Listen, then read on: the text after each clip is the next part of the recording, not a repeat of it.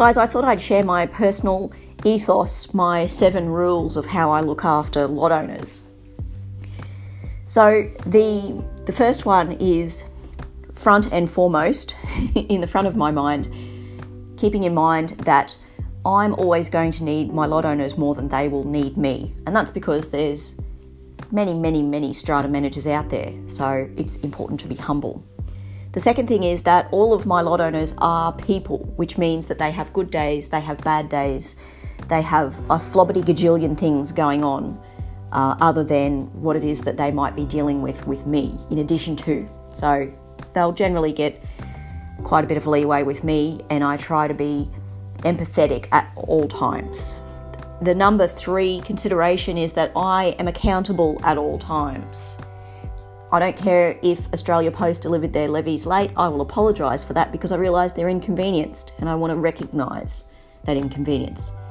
Number four, people act on emotion, and this is so true.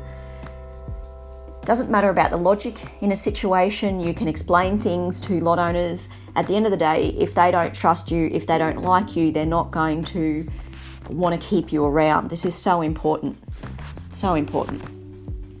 Number five is that owners they do things for their own reasons. They don't do things for reasons that, that work for me. It's, it's for their own reasons. So sometimes they're going to be uh, motivated by issues that I'm not aware of in the background, forcing their hand.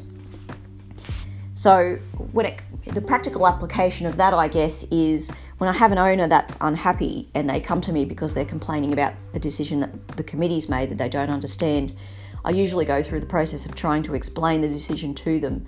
But if they're still unhappy, then I'm basically giving them their options to bring an application because that's that's the best that I can do if, if um, a letter of complaint to the committee hasn't got them where they need to be. Number six, people, lot owners, do not deliberately do things to be stupid.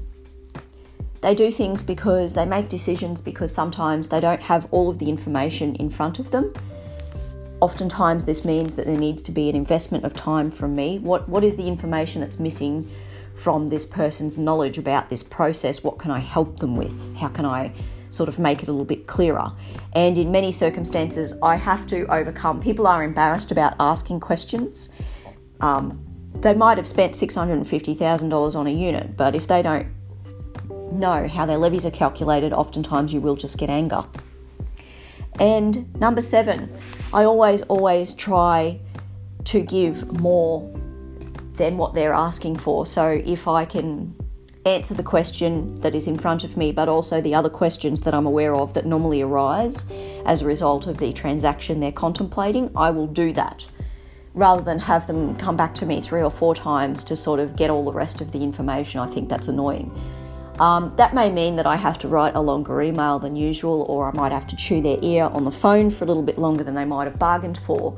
But I figure if I give them all of the information, all the information that I can predict is going to be relevant to their situation, hopefully they they'll go away feeling that they've been heard and they'll be feeling that they've got a way to move forward. So that's my customer methodology, items one through seven.